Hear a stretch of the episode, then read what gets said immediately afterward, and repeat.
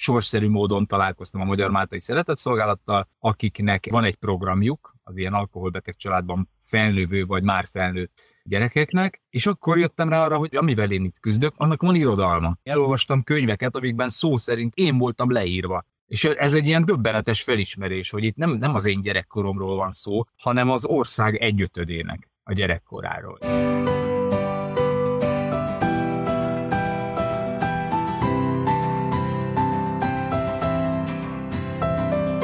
Sziasztok, köszöntünk benneteket az És Boldogan Éltek soron következő epizódjában. Ismét kiegészültünk, ismét vendéggel egészültünk ki, az idén ilyen viszonylag sokszor csináltunk, nem is akármilyen vendéggel, és egy viszonylag húzós témába fogunk belemenni. Aki már itt van velünk, podcastünk állandó szakértője, pszichológus, a dr. Kádár Anna Mária. Szia Anna! Szia István, sziasztok, köszöntöm én is a hallgatóinkat. És mielőtt elmondjuk, hogy miről beszélünk, gyorsan köszöntsük a vendégünket, és akinek nagyon szépen köszönjük, hogy mozgalmas életének két állomása között talált egy órát arra, hogy beszélgessen velünk, és itt legyen ebben az adásban. Kovács András Péter kap, humorista, író, podcaster. Szia kap, köszönjük, hogy itt vagy velünk. Szervusztok, szia Anna Mária, szia István, sziasztok, hallgatók!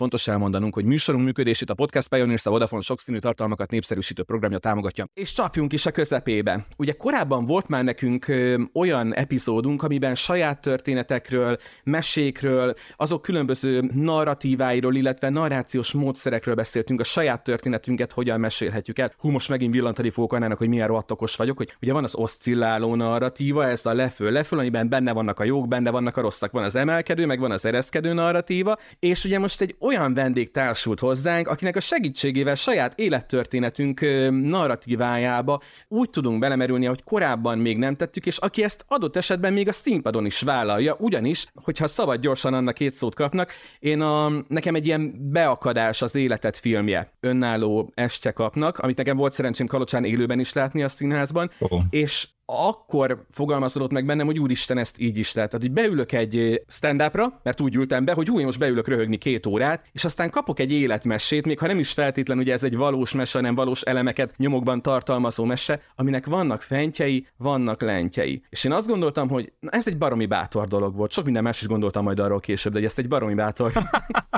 ez egy baromi bátor dolog volt. Kap, ez egy ilyen fejestugrás volt ez az életet filmje részedről az ismeretlenben? Abszolút, abszolút, ilyen salto mortale. Tehát, hogy, hogy ugye az ember mondja a vicceket, amiket esetleg előtte, tehát egy ilyen önálló azért úgy készül, hogy az ember írogatja a kis anyagokat, és kipróbálgatja a közönség előtt. És akkor kiderül egy-egy részről, egy-egy ilyen 5-10 perces részről, hogy azért önmagából viccese, de utána jön az, hogy premier előtt ezeket valahogy össze kell szerkeszteni, úgy, hogy legyen eleje, közepe, vége, és ennek a, ráadásul az életet filmjének a 40. születésnapomon volt konkrétan a, a bemutatója márciusban, és már decemberben két ünnep között így nem tudom, egy filmet láttam, aminek a, a végén volt egy ilyen katarzisom. Tehát, hogy egy ilyen, ami, amire való egy, egy jó dráma, vagy egy jó film, hogy az emberbe katarzist idézzen elő, és olyan régen volt már filmtől katarzisom, színházba meg alig tudok eljutni amiatt, mert hogy én lépek fel állandóan, és ez az érzés ez engem így annyira, annyira megragadott, hogy úristen, de hát ez kamaszkoromban milyen rendszeres volt, és hogy most hogy hirtelen megint milyen jó, meg megint milyen jó könnyeket törölgetni a szememből, hogy ezt mi, miért ne csináljam meg stand-upban is. És,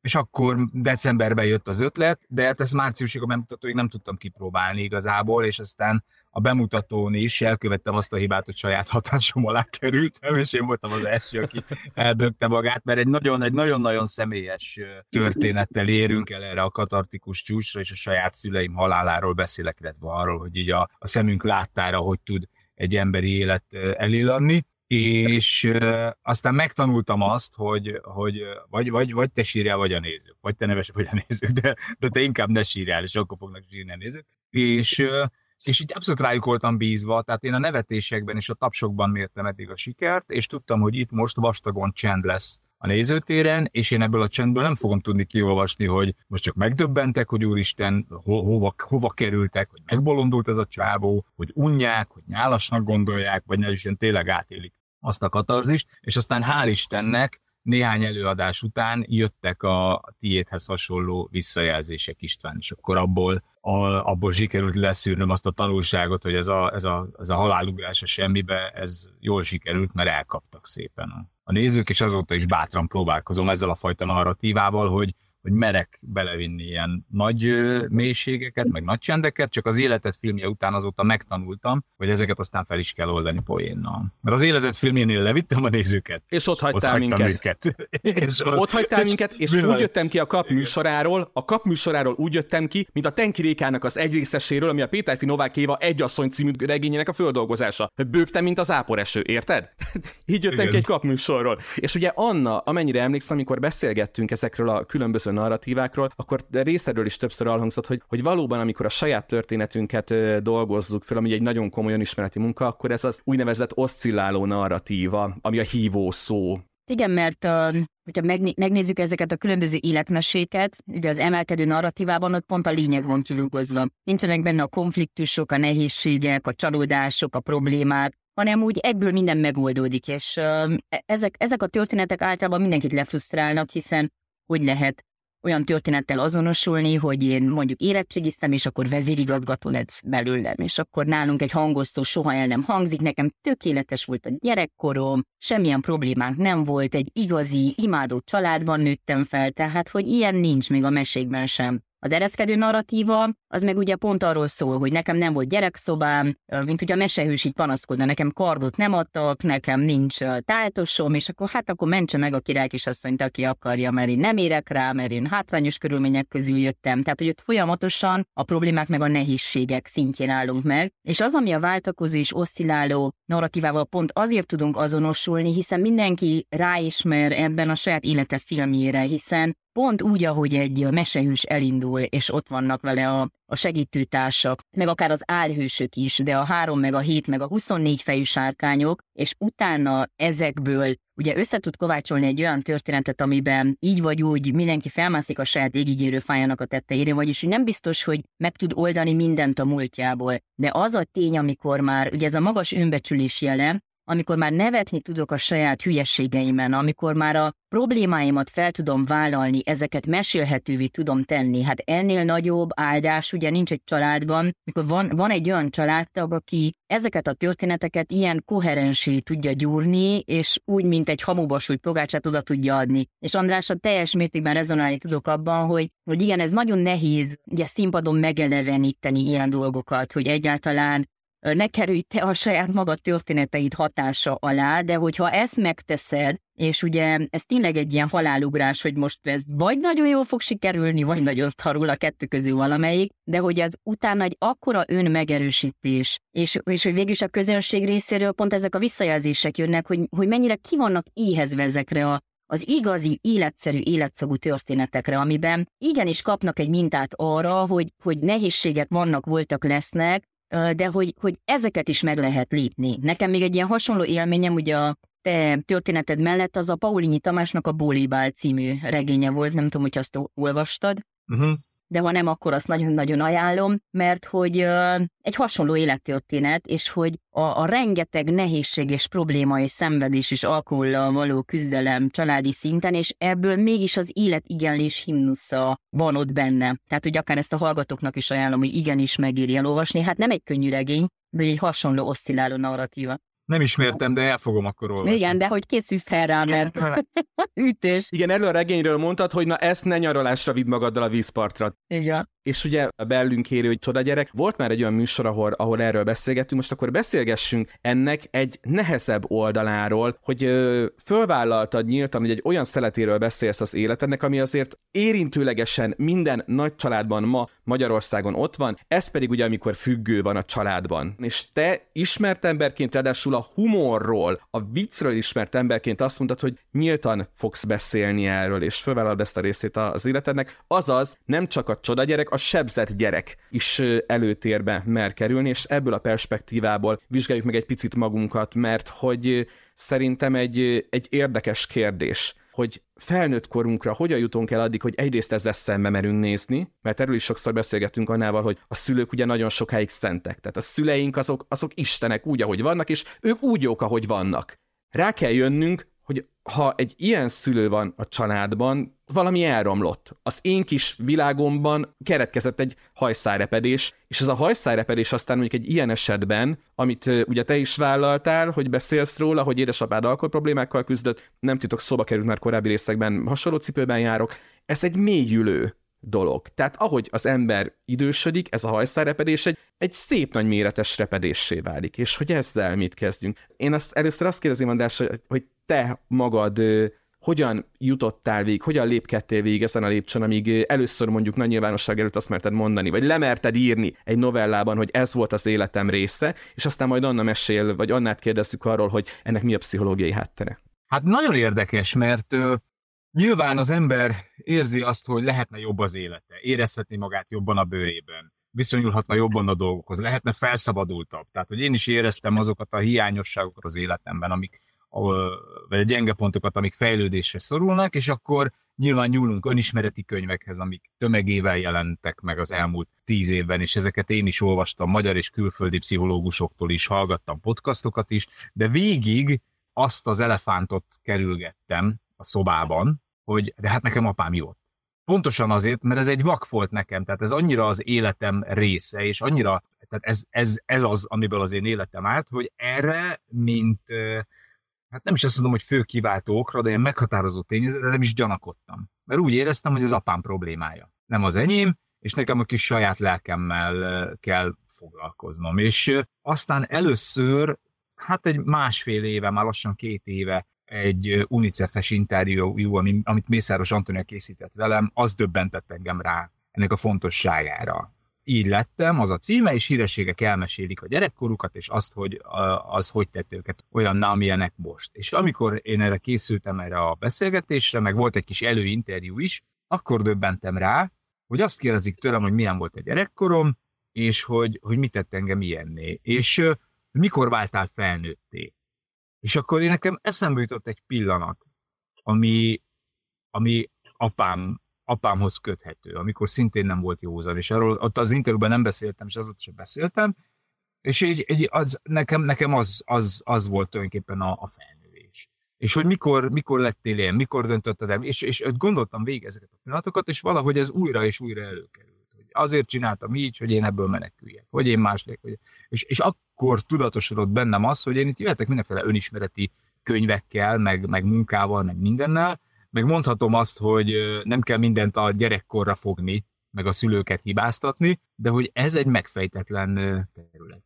És akkor valahogy teljesen ilyen, nem tudom én, sorszerű módon találkoztam a Magyar Máltai Szeretetszolgálattal, akiknek erre van egy programjuk, az ilyen alkoholbeteg családban felnővő vagy már felnőtt gyerekeknek, és akkor jöttem rá arra, hogy ez egy kategóriát, tehát hogy amivel én itt küzdök, meg amit próbálok megfejteni, annak van irodalma. Azt el lehet olvasni. Elolvastam könyveket, amikben szó szerint én, én voltam, én voltam leírva. Száz oldalakon keresztül. És ez egy ilyen döbbenetes felismerés, hogy itt nem, nem az én gyerekkoromról van szó, hanem több százezer mai, mai magyar gyereknek a gyerekkoráról, és körülbelül két millió olyan embernek, aki már nem gyerek, de, de ugyanezeket a terheket cipeli. Tehát, hogy, hogy igazából nem a saját gyerekkoromról kellett beszélnem, hanem az ország egyötödének a gyerekkoráról. És akkor innentől kezdve ez már nem is kell bátorság, mert én megszoktam azt, hogy színpadon azt szeretik, hogy olyan dolgokról beszélek, amiben magukra ismernek. És innentől kezdve nem volt kérdés, hogy ebben is az ország legalább egyötöde magára fog ö, ismerni. És úgy éreztem, ez nekem egy óriási nagy felfedezés volt, mert nekem ezt soha nem mondta senki. Otthon se beszéltünk róla, azóta se beszéltünk róla, soha nem mondta senki, hogy ezzel a pszichológián belül foglalkoznak, és hogy ez le van írva, és hogy erre van terápia, akár egyéni, akár csoportos, és ez nekem egy akkora kincs volt, hogy én ezt, ezt megtaláltam magamnak, hogy úgy éreztem, hogy én ezt egy percig nem tarthatom meg magamnak, mert ha én 40 évig vártam erre, akkor, akkor, akkor más már ne várjon egy pillanatot sem. Anna szabad a hátteréről kérdezni annak a folyamatnak, amiről most András beszélt. Tehát ugye adott egy gyerek, aki ilyen családban él, mindegy, hogy Ebben a szempontból, bocsánat, ebben a megközelítésben persze, hogy nem mindegy, de most általánosságról beszélünk, mindegy, hogy mivel jár az, hogy a szülő alkoholista, mert nyilván nem mindegy, hogy valaki csak csúnyán beszél, valaki mosolygós részleg, vagy valaki oda is csap, amikor úgy megy haza, persze, hogy nem mindegy, de van egy, egy alappszichológiának, hogy alkoholista van a családban, és az adott esetben egy szülő. Hogy néz ki ez a gyerek oldaláról, a felnőtté váló gyerek oldaláról, amíg amíg oda tud jutni ebben, amit András mond? Ja, az egyik legfontosabb dolog, hogy na- nagyon korán felnő ez a gyerek, ugye ez a parentifikált gyerek fogalmával jelöli a pszichológia, hogy, hogy elveszíti azt a gondtalan gyerekkort, és elkezd olyan dolgokkal foglalkozni, ami nem az ő életkori sajátosságainak megfelelő. Tehát, hogy nagyon korán felnő, és azokat a szerepeket, amiket felvesz, abban ugye nagyon gyakori az önvád meg a szégyen. Hát ugye egy, egy kisgyerek nagyon sokszor saját magát hibáztatja dolgokért, mert egyszerűen ebből a perspektívából tudja látni a világot, csak egocentrikusan, és hogy próbálja oldani a feszültséget, próbál különböző szerepeket felvenni. És ebből a szempontból ugye kialakulhat, akár felveszi ezt a hős szerepet, ugye általában a családnak a legnagyobb gyereke szokta ezt mutatni, amikor akár segítő szakmát választ, vagy akár elkezd nagyon jól tanulni a sportban, karrierben, ugye haladni, vagy korán munkát vállal, és hát azt teszi, hogy elfolytja a saját érzéseit, és akkor beletemetkezik a munkába, hogy egyszerűen ne kelljen ezzel foglalkozni, és ugye kimagasló eredményeket is ér el. Aztán utána jön a bohóc szerep, ugye hát a humor, az nagyon sokszor ugye álcázza a, a, ez, ezeket a nagy fájdalmakat, és ugye saját magának mag, meg akár kifele fel akarja oldani ezt a hatalmas feszültséget, és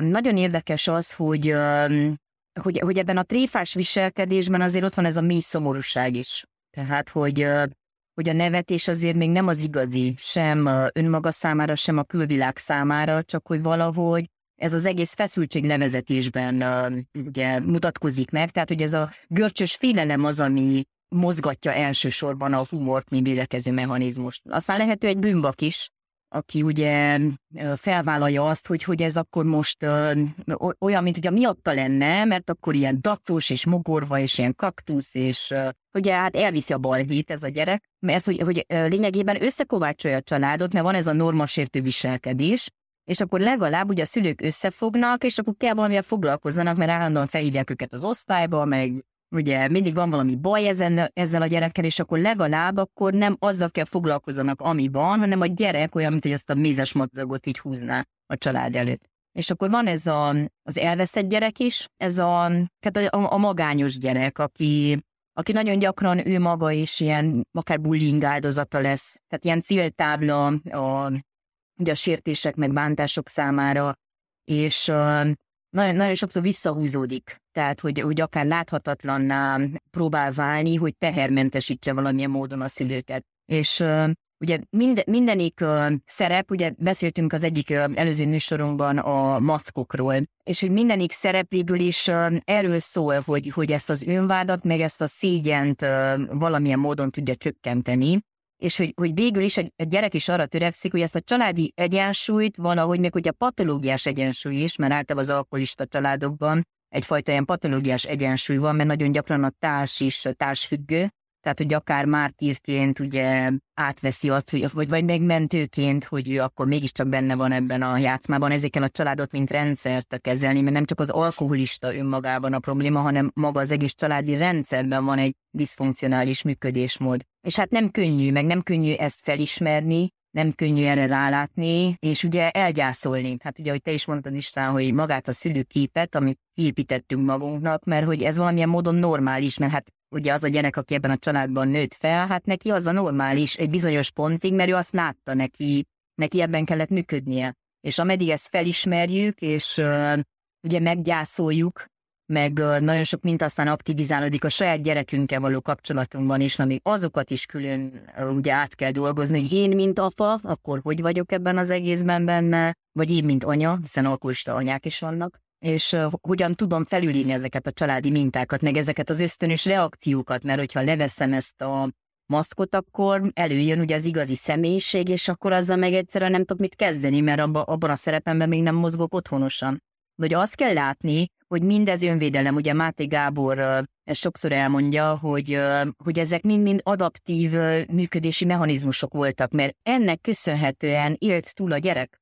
És ezért lényegében hálásaknak kell lennünk, hogy, hogy valahogy a lelkünk kitermelte ezt az üzemmódot, de már felnőttként ezek nem funkcionálisak. Tehát, hogy oké, okay, hogy működött akkor, annak idején, amikor ott volt a helyzet, de hogy felnőttként már érettebb mechanizmusokat kell választak, és ehhez kell egyfajta tudatosság, meg egyáltalán megyek segítséget kérni, tényleg olvassak utána, nézzek szembe a saját belső sárkányaimmal, hát ez nem egy egyszerű történet, sokszor évek, évtizedek munkája. Tök érdekes egyébként, hogy nem sokkal azután, hogy ha jól emlékszem, de akkor javíts ki kap, hogyha rosszul emlékszem, azután, hogy, hogy ugye írtál a Látatatlan árvák kötetbe ugye erről novellát, meg, meg ahogy mondtad is így interjúkba erőkölött és egyre nyíltabban vállaltad ezt a dolgot, te rögtön el is döntötted, hogy egy podcastet is, egy pár részes podcast sorozatot is indítasz, pont azért, hogy, hogy legyen ennek valamilyen koncentrált felülete, ahol ilyen kérdésekre választ kereső emberek találhatnak potenciális válaszokat. Ez volt a Tölts velünk sorozat. Igen, igen. És sőt, ez most újra is indult, nyára leálltunk, uh-huh. de most ősztől egy ilyen második évaddal újraindult, és még van a tarsolyban egy ilyen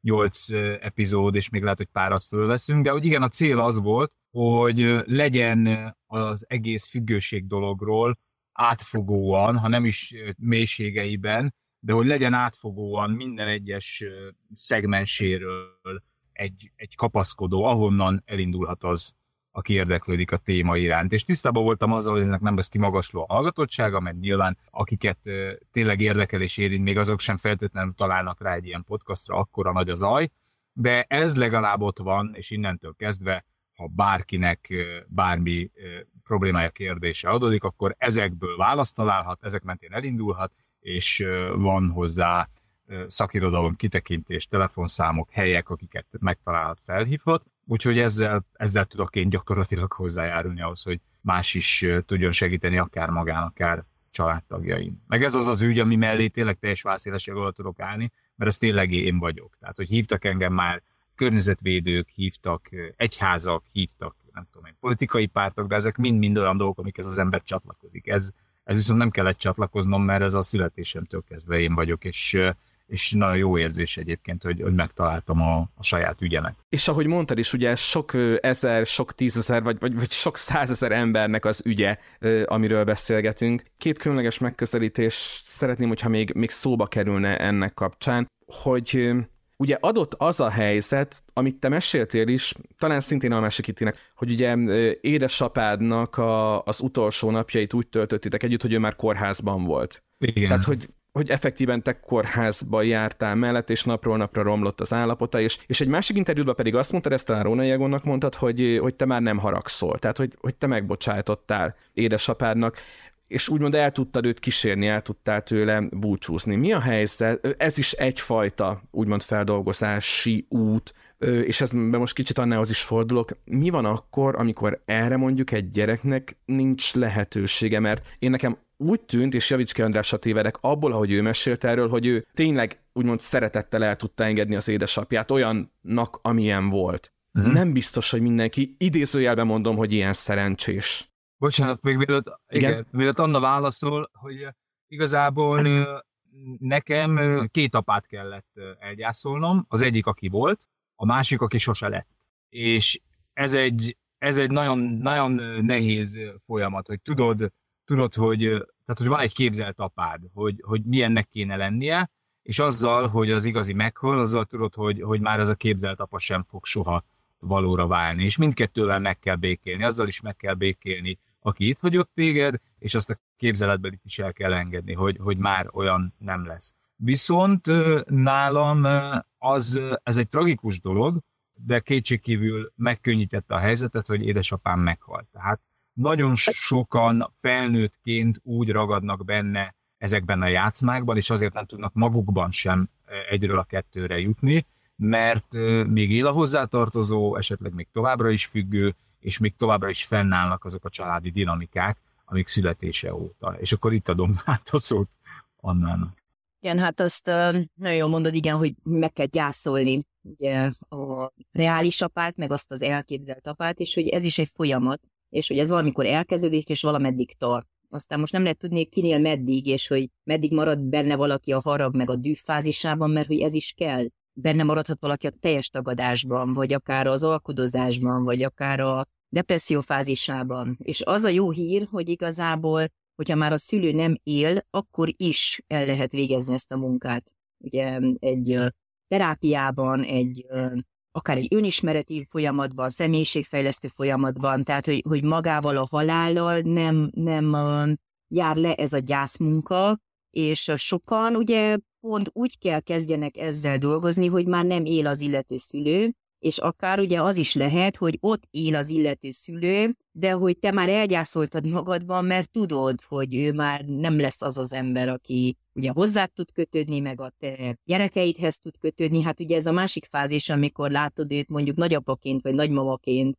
és hogy ugyanazok a minták vannak, vagy lehet, hogy akár még az az eset is lehet, és ilyen történetek is vannak, hogy alkoholfüggő volt a a gyerekének az életében, aztán utána ugye végigment akár egy elvonó kurán, és ugye egyéni meg csoportterápián, és tényleg nem, nem mondhatjuk azt, hogy gyógyul, de hogy már mondjuk tíz éve nem ivó alkoholfüggő, volt alkoholfüggő nagyapáról van szó, aki elkezd kapcsolódni a saját unokáihoz, és az is egy gyász folyamat, hogy hozzájuk tud úgy kapcsolódni, ahogy hozzám sosem. Tehát, hogy akár ezt a kontrasztot meglátni, és az is egy milyen érdekes, hogy én ezt az apát nem kaptam meg, mint amit megkapnak az én gyerekeim, nagyapaként, meg nagymamaként. Hogy ez megint egy másik gyászfolyamat. Tehát, hogy ez egy nagyon-nagyon bonyolult lelki munka, és én azt gondolom, hogy azért mindannyian el kell gyászoljunk dolgokat. Úgy, tehát, hogy gyerekkorunkból, mert hogy mindannyiunknak vannak ugye olyan dolgai, amiket amiket vártunk, és a helyet, amit kaptunk. Emlékszem, amikor én egyszer egy önismereti folyamatban voltam, akkor amikor motivációról kérdeztek, akkor én nagy naivan azt mondtam, hogy hát én most azért vagyok megint ebben felnőttként, és már nem tudom hány ezer óra önismeret után, hogy majd az örökbefogadott lányaimnak ne én legyek az első témája, amikor majd elmennek pszichológusok,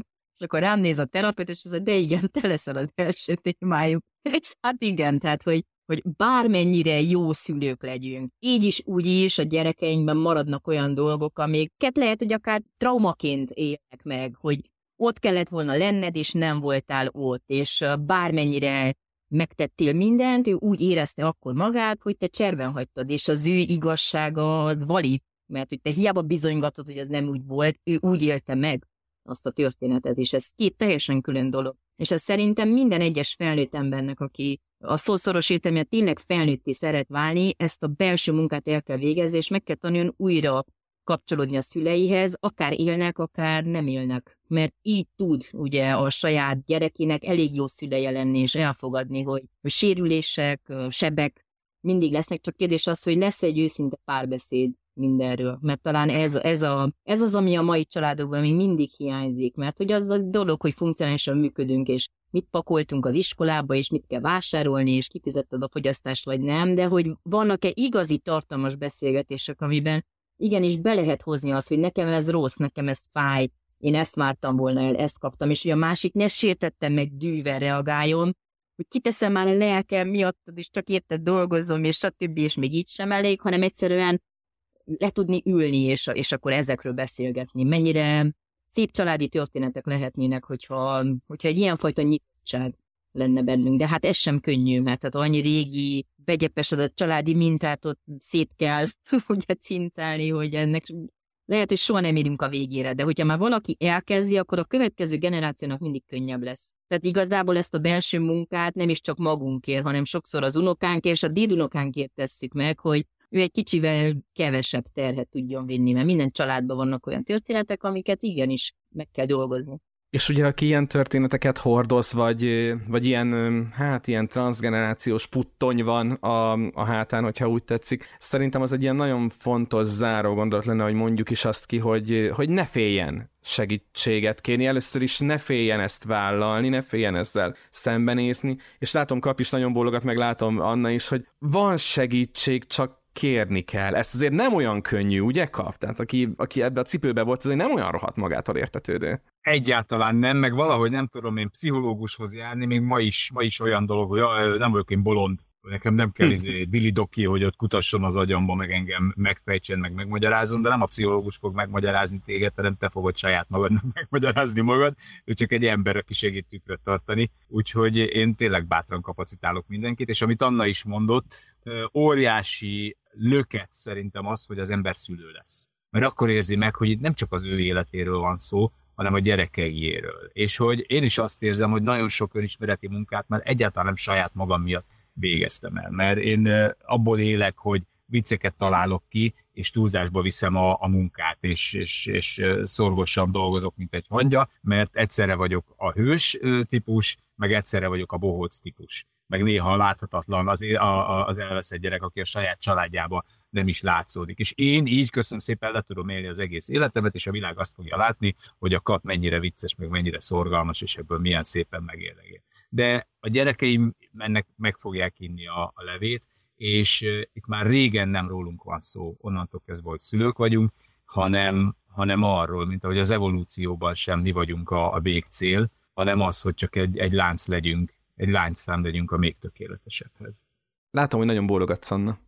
Igen. Hát ez így nagyon jó lenne, hogyha ezt így uh, mindenki tudatosítaná magában, és én látom ugye akár a másik részét is, hogy igen, egyrészt megvan ez, hogy én nem akarok Billidokihoz járni, de másrészt megvan az, hogy már viszont nagyon sokan járnak, és szerintem mindenkinek az életében eljön az a pont, amikor azt fog érezni, a kész, nem bírom tovább, és akkor elmegyek segítséget kérni, és az egy mekkora megkönnyebbülés, amikor egyszerűen csak beszélni tudok róla, le tudom írni, egyáltalán, hogyha ugye akár egy humor estre elmegyek, és meghallgatom ugye az életnek a filmét, és ráismerek bizonyos mintázatokra, hogy, hogy ez az ava élmény. Ott figyeltem az előadásaidon, ugye, nagyon sokszor a kamera embereknek az arcára fókuszál, és hogy, hogy, hogy abban a nevetésben, ugye benne van egy történet, ezt tényleg én is így csinálom, pont így.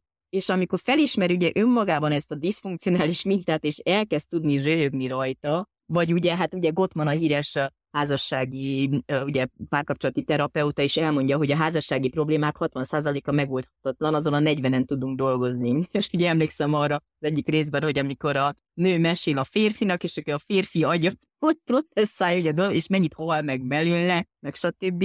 És akkor ráismerek, hogy ezt a másik nem feltétlenül addig teszi, mert most direkt bosszot akar állni rajtam, meg stb. Mert egyszerűen másképp működünk, meg vannak ilyen dinamikák, meg ezt lehet akár humorral is kezelni. És, és, és ugye maga a humor is pont ennek az eszköze lesz aztán később felnőttként, hogy felül emelkedek a problémákon, amik mindig is ott lesznek, de lesz egy csomó jó sztorink, amiket fogunk tudni mesélni, akár nevetve mi is a saját családunkban. És ez a jó rész, ezt tanulja meg a gyerek, hogy problémák lesznek, de megtanulja a megoldási módját is, és hogy ezzel együtt lehet élni, meg akár le tudja építeni a saját irracionális elvárásait. Hú, szerintem ez mindkettőtök részéről egy ilyen tökéletes végszó volt, úgyhogy nagyon-nagyon szépen köszönjük. Még egyszer akkor előre a vendég, Kovács András Péternek kapnak, hogy itt volt velünk ebben a beszélgetésben. Köszönöm szépen, és a meghívást is. Köszönjük szépen Annának, hogy ismét itt volt velünk, és hogy a fölvétel végén szolgálati percek, hogyha az adást szeretnéd hosszabb formában megtekinteni, patreon.com per és boldogan értek, hogyha az adást esetleg értékelnéd Spotify-on 4-5 csillaggal, kicsit előrébb tudsz minket sorolni, hogy valahol a kapott podcast környékén legyünk majd egyszer a Spotify sikerlistáján, egyszer ott valahol a környékén, mert az mindig ott van a topban, mert kapnak egy ilyen podcastja is van, és tök jó, és hallgassátok. Illetve Apple Podcast, Google Podcast, Podpad, hogyha applikációban hallgatnál bennünk, bennünket YouTube-on, köszönjük a feliratkozol a csatornánkra, és igyekszünk TikTokon sem bummerkedni, hanem valami jó dolgot csinálni, majd esetleg ebből a beszélgetésből is lesznek ott fönn klippek. Szóval köszönjük szépen, hogyha követsz, köszönjük szépen, hogyha értékelsz bennünket, és boldogan értek infokukas gmail.com, köszönjük, hogyha megosztod a gondolataidat, véleményedet mindarról, amit hallottál, esetleg témát javasolnál, és hát még egyszer köszönjük kapnak, hogy életünk filmjének, ha úgy tetszik, a kivágott jeleneteibe egy picit most belenézhettünk. Nagyon jó Nagyon volt. szívesen, nagyon szívesen, bármikor. Bármi mikor? Figyelj, ilyenkor szavát szoktuk fogni a vendéget, szóval lehet, hogy kapsz még e-mailt, amire azt mondod, hogy nem szoktál rá válaszolni, pedig nekünk vagy háromszor visszaírtál, úgyhogy köszönjük szépen. Szívesen. Sziasztok. Sziasztok. Sziasztok.